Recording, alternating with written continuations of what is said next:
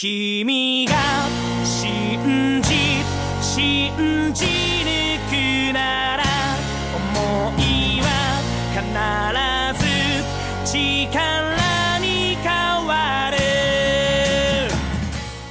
今回は特別熱い回になりそうです。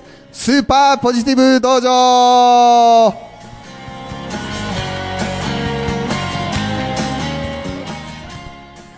今週も始まりました。スーパーポジティブ道場。皆さんいつも聞いてくださいましてありがとうございます。このスーパーポジティブ道場はその名の通りポジティブ前向きプラス思考をテーマにゲストリスナーみんなが笑顔になることを目的としたラジオ番組です。日曜の夜スパポジ道場を聞いて月曜の朝ワクワクしながら目が覚める。そんな状況を日本中に作り出すべくプラスのエネルギーをここから発信していきます。この番組はご縁応援貢献をテーマに夢ある番組をお届けする夢の種放送局岡山スタジオからお送りします。汗の一粒も無駄にはトークラインレディオ。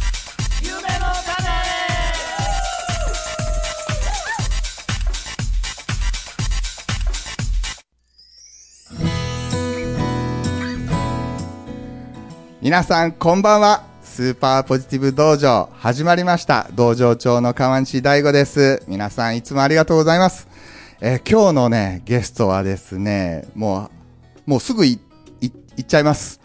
炎の講演家鴨頭義人さんという方なんです。もう本当今ね日本中のこう人たちのこうやる気スイッチを一番押している人なんじゃないかなというふうに言っても過言ではない。そんな人に、こう、熱い熱い、あのー方なんですけども、このラジオにとうとう来ていただくことができました。僕はですね、このラジオをするにあたって、こう、ラジオのパーソナリティをするときに、あの、一つ、僕は夢があったんです。それは、居酒屋てっぺんの大島圭介さんと、あと、この炎の講演家、鴨頭義人さんをいつかゲストに呼んでみたいなというふうに、こう、思っていたんですけども、1年半前に大島圭介さんゲストに出ていただきました。そして、今日、なんと、炎の講演家、鴨頭義人さんがゲストに出てくれます。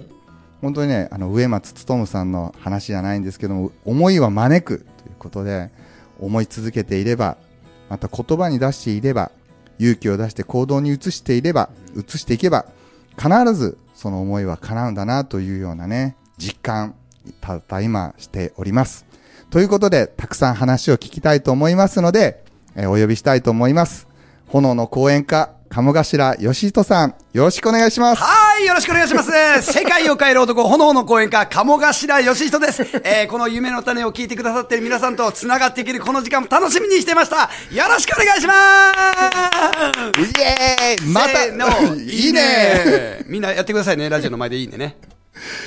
すごいですね、鴨さん。いい夢の、夢が、もう夢の種が今芽吹いた瞬間ですよ。あもう本当にね、あ ありがとうございます。やりましょう、やりましょもう昨日ね、はいあの、岡山で公演おを終えてう。、やらせていただきました。朝早く、あの、こちらのスタジオに来ていただいたことなんですけど、はい昨日の岡山の公演、どうでした？いやもう、昨日の岡山公演、本当にやばくって、えもう、来てくださってる方がものすごい前のめりだっていうこともあったし、うんスタッフの人がすごくおもてなしが高かったっていうのもあるんですけど、なんつっても何がすごかったって言ってね、前説が長かったんですよ。前説、だって、あの、普通は講演会っていうと、まあ、1時間半の講演だったら、あの、司会者の人の前説って大体1分から3分ぐらいなんですよ。昨日ね、前説ね、15分。もうやばかったですよ。その前説をやってくれたのが、この夢の種のラジオパーソナリティ、川西大吾さんでした。イエーイせーの、いいね。いや、激アツで、あんな前説僕聞いたことないですね。本当ですか？いや、相当準備して練習して臨みましたよね。そうなんですよ。分かった、ええそれがもう。それはね、あの、みんな鴨頭さんの話を聞きに来てるんですよ。そうそうそうそう。それをいきなり出て行って、どこの馬の骨かわからない人間がもう15分喋る。ありえないでしょ。結構全国遠くから来てるわけですよ、もうねね埼玉からとか。皆さんの命の時間をいただいてるわけですから。それ15分使うんですよ。誰やこいつみたいなね。でも、15分のこう後半、もうはい完全にもう、心を捉えてたね。本当ですか？来てるお客さん、130人ぐらいいましたもんね。いやいや、あれはね、お客さんがね、良かった。いやいや、まあ、それは間違いない。それは間違いない。来てる人、本当いい人しかいなくいやもうて。途中でスマートフォンとかいじり出してどうしようかなといやもう怖くてね完全に川西大吾の話を受け取ろうっていうモードになってでもねそれは話してる内容準備した内容が、来てる130人にとって自分に関係のある話だったからですよ。そうですね。ちゃんと考えてやっぱ準備されてたので、素晴らしいなと思いました。15分のうちに14分50秒は鴨さんの話でしたから。そうだよね、ええ。パワーポイントだってパワーポイント何枚使ったのあれ？言ってもね10枚ぐらいじゃいやいや、ですか前説10枚とかないから。そもそも講演会の前説で、あの、パワーポイント使う人がいないから。いやいや、10何枚っておかしいでしょ。えーもうおかげで鴨さんのパソコンの電池が切れたという そうそうそうそう。申し訳ない状態 いやいや、最高だった、最高だった。ありがとうございます。えーその後もね、熱い懇親会で、懇親会っていうか、あれ、懇親会じゃないですね。ないですね。ガチの勉強会というか、えーあだって10時からお要は公演が終わってから、まあ、VIP、VIP、そうですね VIP ええ申し込み選ばれた方が、そのコンサルをこあの受けられるグループコンサルみたいにやって、ええ10時スタートで、終わったの2時45分ですからね。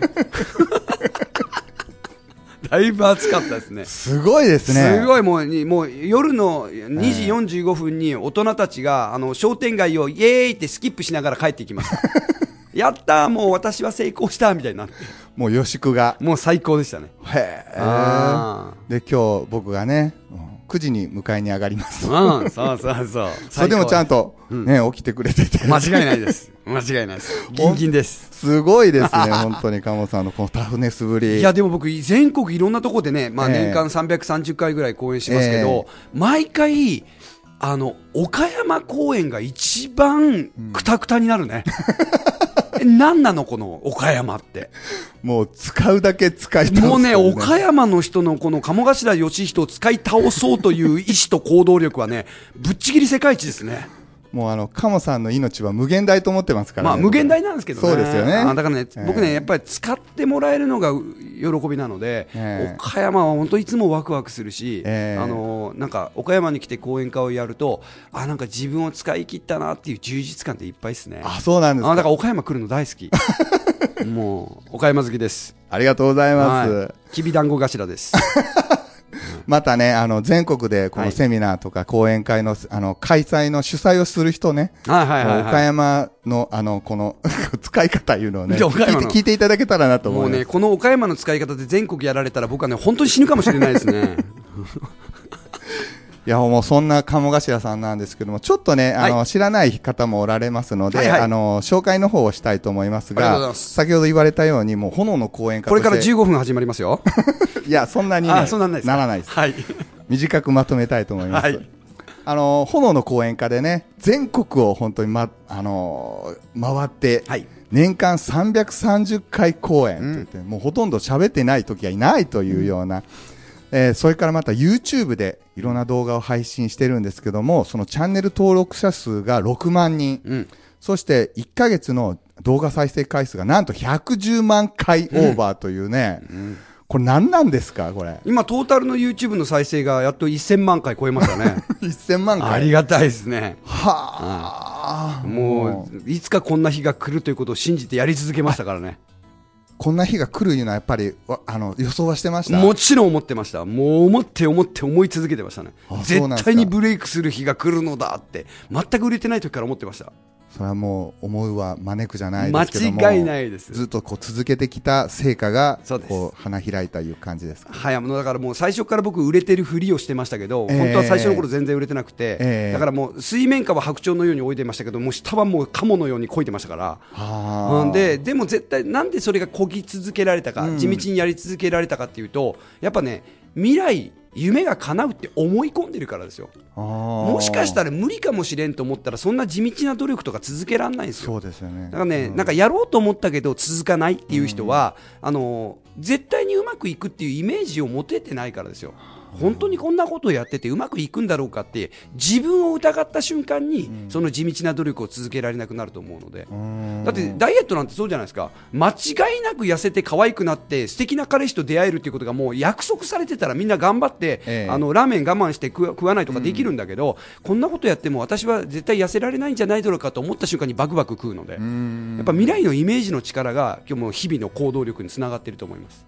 いやあのー前あのよく聞くのにねやる気よりもその気って言われますけども、鴨さんもう本当にその気になってもうその気ですね。うんやっていたのが今になっていうことなんですけども、はい。それでも4年ぐらいかかったんですか？いやいやいや、えっ、と、で講演家としてもう7年半経ったあので、はいはいだから YouTube は6年かかりました。あ6年。うん、6年でドカンときました。やり続けて。やり続けて。ここで。だって最初の頃は YouTube1 個アップすると、ええ。1日後に24回再生ぐらいだから、はあはあはあはあ。今、今、ん。1日でだいたい3000から4000なので、な何倍か計算できないんですけど、うん。すごいですね。うん、でもそうなったのは、うん本当に1年前ぐらいなので、やっぱり6年間ぐらいはずっと地道にやって、ん。で6年経ってドカンといって、やっと今がありますね。昨日のあの岡山の講演会でもいろんな人に話聞いたら、うんまあ、鴨さんの講演会には行ったことないんだけども YouTube を見てきたんだという人がものすごく多かったんでね。えーやっぱりそういうあの力いうのは大きいんだなと思うし、まあ、その発信の、ね、内容がまた素晴らしいから、うん。こう見続けられるというかね、う。ん。そういうのがあるんだなというふうに思いました。はい。で鴨さんが今ですね、あのそんな熱い熱いあの情熱を日本中に振りまいているんですけども鴨さんが今一番ね、力を入れているというかこのみんなに伝えたいなというふうに思っていることというのは何かありますか？ありますね。めちゃめちゃ伝えたいですね。あのね、今本当にいい世の中になっていえてえ、すべ、ての人が夢を叶える環境が整ったんですよ。うんうん昔は夢を叶え、例えば歌手になりたいとかアイドルになりたいって思っても、みんなはなれなかったんですよ。ええなんでかっていうと、世の中には本当に数人の選ばれた人しか、あの、世の中に出る枠がなかったんです。ん例えば、えーっと、テレビに出るようなアイドルになりたい人だって、もう、10万人はアイドルになれないんですよ。すね。だってテレビの放送枠が、アイドル番組なんかそんなんないから、はい。ごくごく一部の限られた人しかアイドルにはなれなかったけど、今はインターネットというツールがあるので、例えば YouTube でアイドルになるなんて誰でもできるんですよ。もう明日アイドルになれますよ。いきなり明日自分で、えっと、YouTube のそのチャンネルを持って、アイドルとして曲を歌ったり、トークをしたりして、で、その時に例えば、えっと、仮に10人見てくれたら、その10人の人のアイドルなんですよ。その瞬間から。で、それを地道にやり続けていくと、10人が20人になり、20人が40人になり、40人が100人になり、で、もう本当に500人とかになってきたら、今度はそのファンの人たちに呼びかければいいんですよ。私今度アルバムを作りたいんだけど、ええみんな力貸してくんないって言うと、あ、分かったっつって、クラウドファンディングとか立ち上げて、そうすれば、じゃあ CD が出たら僕3000円で買ってあげるよとか、何何ってオリジナルの T シャツだったら俺5000円でも買うよとか、え、何何最初のライブ行くんだったら俺1万円でも出すよとか、企業さんだったら10万円出してもいいみたいな人が現れると、そのお金が例えば250万とか集まれば、それで CD が作れるんで、事務所に所属しなくても、レコードレーベルと契約しなくてもデビューできちゃうんですよ。要は個人のファン、信頼してくれてる人が集まれば、その応援してくれる人がその人をアイドルにするっていうことができてくるので、とにかく熱い思いを持って、たくさんの情報を発信すれば、すべての人が夢を叶えられる環境が今整っているので、もう一言で言うと、情報発信の時代が来た。情報発信ですね個人としての情報発信そうです。もうとにかく自分が好きで好きでたまらないことをたくさんの人に情報発信をすれば、すべての人がその夢を叶えることができる。なるほど間違いないです。まあ、そうやってね、本当に、まあ、昨日の講演会でもね、そういう鴨さんの話を聞いて、よし、私も言うような人もね、何人かいたんじゃないかなと思うし、また YouTube を見ながらもね、そういうふうに思っている人もあのたくさんいると思うんですけども、それでもね、やっぱりこう慣れてない人というかね、発信に慣れてない人とか、初めての人とかもいると思うんですけども、そういった人、初めての人というのは、どこからこうやっていいけばいいもんなんでしょうかあのね。ね、うん。えっ、と、情報発信するときのハードルは2つしかないんですよ。一つ目のハードルはテクノロジーのハードル。ん例えば YouTube のアップロードの仕方がわからないみたいなやつですね。まあはいはいはい。でもね、それはすごくクリアするのが簡単な話で、うんうんうん例えば、えーっと、セミナーがあったらセミナーで学びに行くっていう方法もあるし、はいえーもちろんあの、アマゾンで検索すれば、必ず YouTube の本が売ってるから、ほうほうほう本で本を見ながらやるっていう方法もあるし、なるほど。うん。でもっと言うと、いや、お金ないんですとかいう人だって、うんインターネットで検索すれば死ぬほど答え出てるんで。もう要は、どこに行かなくても、うんお金がなくても、インターネットでもう YouTube アップロードって検索した瞬間に0.2秒で世の中の情報は手に入る時代が来たのでうん、だからやり方がわからないっていうのは、ちょっと厳しい言い方ですけど、うん怠慢ですね。なるほど。サーボリ。だって絶対手に入るんだから。もうやり方は100万通りあると。そうです。今、小学生 YouTuber がおそらく日本で100人以上いるんですよ。はいはい。小学生が YouTube チャンネルを持っていて、うんバンバン発信して、うんその言うと YouTube のお収入が、えー2000万とかの小学生がいますね。あ、そうなんですかいます、います、います。はうん、そういう時代なのでうん。勉強すればできるんですよ、小学生だってできるんだから、だって情報はいくらでも手に入るから、これがテクノロジーの壁の越え方、で2つ目ははい。心理的なブロックなんですよ。例えば情報発信すると何が起きるかというと,、えー、と叩かれたりするんですよ、ディスられたりとか。なるほどね。うん必ずあります。さっき言った小学生 YouTuber のコメント欄見るとすごいですよ、あそうなんですか。むちゃくちゃ叩いてますよ、本当ですか？ああふざけんな、てめえ、なめんなみたいな、親の顔が見てみたいわ、どうせ親に操られてるんだろ、おめえらみたいな、小学生を死ぬほどディスってる大人がいます。へで、それの乗り越え、あまあ、今のはちょっと激しい例なんですけど、うん乗り越え方は、んあの傲慢な心にならないことです。ああ、はいはいはいはい。要は情報発信したときに、なんでそんなこと言うんだろうとか思う人は、すべ、ての人が私を受け止めてくれるって思い込んでるんですよ。んそんなわけないでしょ。だそんな人いる、なるほどね。はいはい。自分自身だって、この人の話は聞きたいけど、この人の話は聞きたくないとかってあるはずなんですよ、下手するとテレビタレントさんのテレビを見ていても、この人嫌いとか言ってるはずなんですよ。そうですよね。そう。うん。だからすべての人に好かれると思う前提が大間違いで、うんうん情報発信者になるための,、あのマインド、うんメンタルの乗り越え方は、届く人に届けばいい、なるほどね。それでいいです。うん僕自身がすごく勉強になりました。いや、本当ですよ。求めてくれる人が一人でもいれば価値があるんですよ。確かに。求めてくれる人を見るんです。でそうですよね多くのその、うんなんかりなんか叩かれたら嫌だとかいう人は、ええ求められてない人にフォーカスしてるんですあ、よ。わかる。意味がわからない。わかるうん。いや、そっちに目がいっちゃうんですよ。なんでってことですよ、ええいいじゃないですか。嫌いな人は見なきゃいい終了。ほう。だって選べるんだから。そうですよね。うん。YouTube なんてど誰のを見たっていいんだから、ラジオだってどのチャンネル聞いてもいいんだから、要は聞く側、受け取る側っていうのは選べるんだから、うん。選ばしてあげればいいんですよ。なるほどね。世の中にはでも不思議な人がいますよ、アマゾンレビューとかでひどいレビュー書いてる人っていうのはね、その本を読んでない人なんですよ、あ、そうなんですか。だって読まないじゃん、読まないうちからもうこうだ書いちゃうんですよろう。というふうに書いちゃう。そうそうそう。あ、その人の言うことを聞きたい？聞く意味ある？何の意味もないですよ。なるほど。受け止めてくれる人がいたらその人に向かって情報発信する、どこを見るかなんですよ。まあ、そんなね、あのー、鴨さん、こう、マインドの部分とかもね、はい。かなりこう、力を入れて鍛えられてきたんじゃないかなと思うんですけども。マインドの筋トレ半端ないですよ。う んもう日頃からね、あのーまあ、鴨さんみたいになりたいというような人もいると思うんですけども、鴨さん自身が、まあ、どういったことを毎日意識して、うん。こう大切にして、こう、生きているのかなと、はい、それちょっと僕自身にも聞いてみたいなと思うんですけども。もうそれはねめっちゃ意識してることがあるんですよ。はい。それはうん。落ち込まないための習慣作りですね。うーん。あのよく聞かれるのが落ち込んだ時にどうすればいいかって聞かれるんですけど、うん。落ち込んでしまうとあの上がりにくいです。一旦ポケッそうトに入っちゃうと。もうガン落ちちゃうと上げるのが結構大変なんで、お落ちる前に落ちないような習慣を日頃から使ってますね。あ習慣。そうです。例えばなんか朝目が覚めた瞬間に、パッと起きたら、一言目はもう決まっていて、ええああ、今日も最高の一日になったって言います。おもうもうこれ固定です。どんな日であろうが、雨だろうが、雪だろうが、もう朝早かろうが、ゆっくりだろうが、休みの日だろうが、仕事だろうが、絶対に、ああ、今日も最高の一日になったって言って決めてるんで、うん状況は関係なくこのセリフで起きます。あ、もう過去形なんですね。もう過去形ですね。もう確定してるんで、起きた瞬間に。もう朝決まってる通りにしかならないんで、で、その言葉を言って起き上がったら、あのーのお水をコップにはい。ついで、えで、ベランダとか、もうできるだけ太陽の光を、はい。えー浴びるところに行って、はい。うん。あの、オロナミン C の CM みたく、あの、あ左手を腰に当てて、当てて。えー右手を大きく掲げながら、ごくごくごくっと飲み込んで、プワーっつって、あ幸せっつって、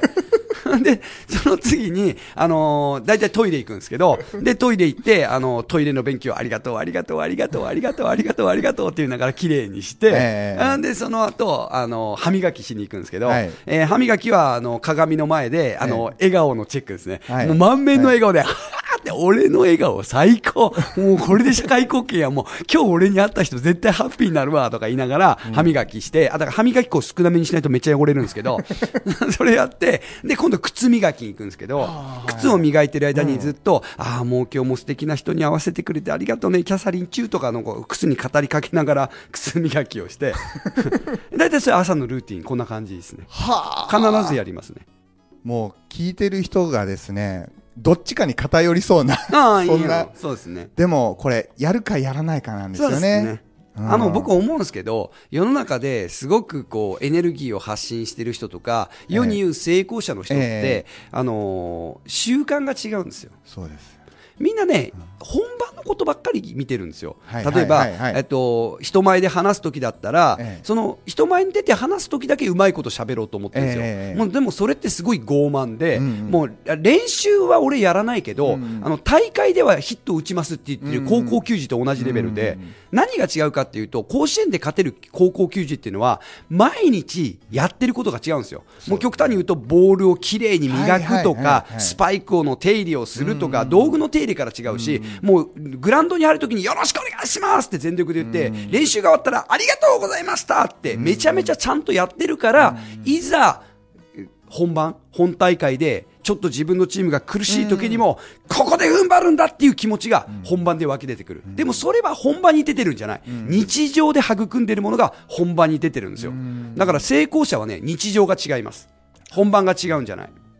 あの、やっぱりイチロー選手であったりとか、大谷選手、なんか通じるものもありますよね。ルーティーンです。ルーティン。イチローは何気なく階段を上ったことがない。へえ。階段を上りながら今左足のももの筋肉がどう動いて膝がどう動いて次に右足を上げる時のタイミングはこうやってって自分の体の状態を常にルーティンワークのようにチェックしながら階段を上ったりしてます。試合の前には必ずカレーを食べると決めてる。それはカレーが好きだからじゃなくていつも同じ味のカレーを食べた時に自分の味覚がどんな状態かをチェックする。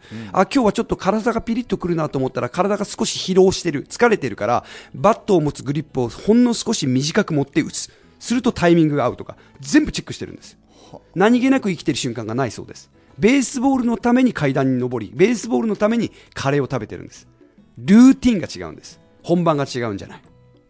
やっぱりこの一流が出せるというかね、うん。そういう人たちはこう日常のこの生き方がもうすこの昨日あの鎌さんが言ってたように講演家は生き様を見せることだとそうです、ね言われていたんですけどまさにその通りですよね、うん。日常です。日常より大切なものなどありません、やっぱり積み重ねですね、はい。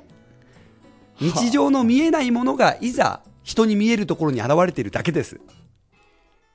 どうですか陽子ちゃん？は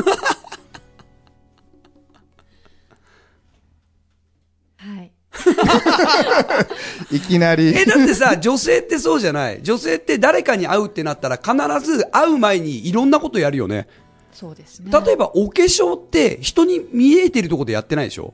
見えないところでやってるよね。じゃあお化粧上手になるためには日々訓練して研究して勉強してやってるわけよね。で、それがいざ人前にいた時に綺麗だねって言われたり、あなたと会うとすごくいい気持ちになるよっていうふうに思われるじゃない？見えないところで努力してるからですよ。陽子ちゃんが綺麗なのは。なるほど。そうですよ。はい、ありがとうございます。なんか本当にね、こう、ラジオのゲストというよりかは、僕と陽子ちゃんのための セミナーを受けてるような、もうこれ、ラジオ今日聞いてる人はかなりお得じゃないかなと。ラッキーですよ。思います。今日ラジオ聞いてる人はいっぱい払った方がいいですね。いや本当にこれでね、い明日から絶対朝起きた時にこう言おうとあか、ーいいとこれやろうとか、やっぱ朝の習慣一番大切ですもうんもね。ね、あの、あ、朝の習慣と夜の習慣を持っておけば完璧です。うーん。うん、例えば夜寝る前に、例えば昼間にね、あの例えばあの、まあ、だ誰でもいいんですけど、伊藤部長っていう人が、お前、何やってんだ、バカじゃねえのかって言ったとするじゃないですか、そうするとちょっと落ち込むじゃないですか、で夜寝るときに、なんだよ、伊藤部長、あんな言い方しなくてもいいのに、なんなんだよ、もう本当に、全然ちゃんと私の仕事ぶりを見てくれてないの、なんなんだよ、伊藤部長、なんなんだよ、伊藤部長って思いながらえ寝ると、ん寝てる間、ずっと脳はそれをリフレインするんです。なんなんだよ、なんなんだよ、なんなんだよ、なんなんだよ、なんなんだよ。起きた時最悪な状態で起きれます。つまり、その日だけじゃなく、次の日のパフォーマンスを落とすための寝方なんですよ。ということは、寝るときは、一日昼間に辛いことがあっても、ひどいことがあっても関係ない。ええ最後は必ずこう言えばいいんです。うわ今日もう本当に生きててよかった。って言うと、夜中中ずっと寝てる間、脳は休んでないので、ええああ、生きててよかった、生きててよかった、生きててよかった、生きててよかったってなって、朝目が覚めた時に、ああ、生きてるってなります。だからね、朝一番の習慣と夜最後の習慣は、起きてる出来事とは無関係にポジティブにやればいいです。あのこのスーパーポジティブ道場のコンセプトが本当そうなんですよ。あの日曜の夜こうスーパーポジ道場を聞いて月曜の朝にワクワクしながら目が覚めるいうこと最なので高ですね。もうロジックに合ってますね。今ちょうどねあのその具体的なやり方うわをカモさんが教えてくれたのでこれ聞いてる人はねぜひ もう実行してほしいなと思います。そうです。やりましょはいということでねちょっといい時間になりましたので一回エンディング挟みたいと思います。もう終わりなんですか？そうなんですありがとう。短いな、この番組。あ今日ね特に短いんじゃないありがとうございます。りがとうございます。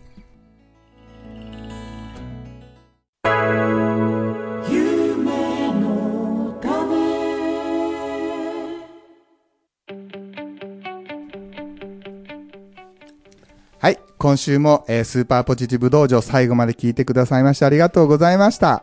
えー今日のね、こう、ゲスト、鴨頭義人さん、もう皆さんいかがでしたですか？本当にいい話をね、たくさん聞けたことと思います。僕はあのー、鴨さんの、あの師匠でもあるね、大久保寛治さんという方がおられるんですけども、その方が以前、一流の人ということで話をされたことがあるんですけども、一流の人というのはお金をいくら持っているかとか会社をいくつ経営しているかとか部下を何人持っているかとか有名かどうかというのは一切関係ないんだと。一流の人とは360度同じ生き方をしている人なんだということをね言われていたんですけどもそういう意味では本当に今日のゲストの鴨頭義人さんは間違いなく一流です。ね、もう本当にこれから鴨さんにあまだ会ったことのない人はぜひですね鴨さんの講演会とかに足を運んでもらって話を聞くだけではなくて帰りでもいいですからぜひ鴨さんのね人柄に触れてください。もう本当にねエネルギーをもらえると同時にこう本当にいい感じというかねあのほっこりとした 気持ちにさせてくれると思います。本当に鴨さんありがとうございまはい、したありがとうございます。なちょっとあともう1分ぐらいしかないんですけど、何かこうお知らせ等々がありましたら、はい。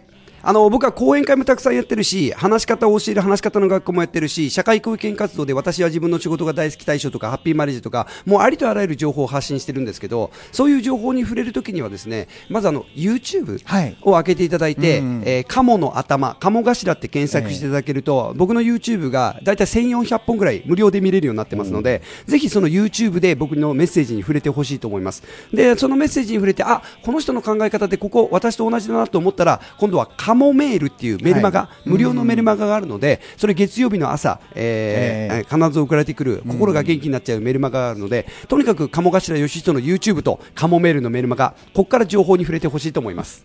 僕があのスイッチをしてもらったのもカモメールからです。おーいえ、ありがとうございます。いやもう本当にね、あの詳細はですね、僕のフェイスブックであのあの上げたいと思いますので、そちらの方を、えーご覧ください。はい、あの、最後一言、鴨さんどうでした？今日はい。あ、もうめちゃめちゃ楽しかったです。もうとにかく、前向きな考え方や前向きな言葉や前向きな習慣を持っている人の未来は必ず良いものになり、後ろ向きになれば必ず不幸なことを自分でクリエイトして生きていくことができるので、選びましょう。自分で人生を。ありがとうございます。もう最後までね、ありがとうございます。はい、ということで、いいお時間になりました。えーお相手は川西大吾と、炎の講演家、鴨頭義人でした。それではありがとうございました。はい。また来週また来週必ず聞いてね。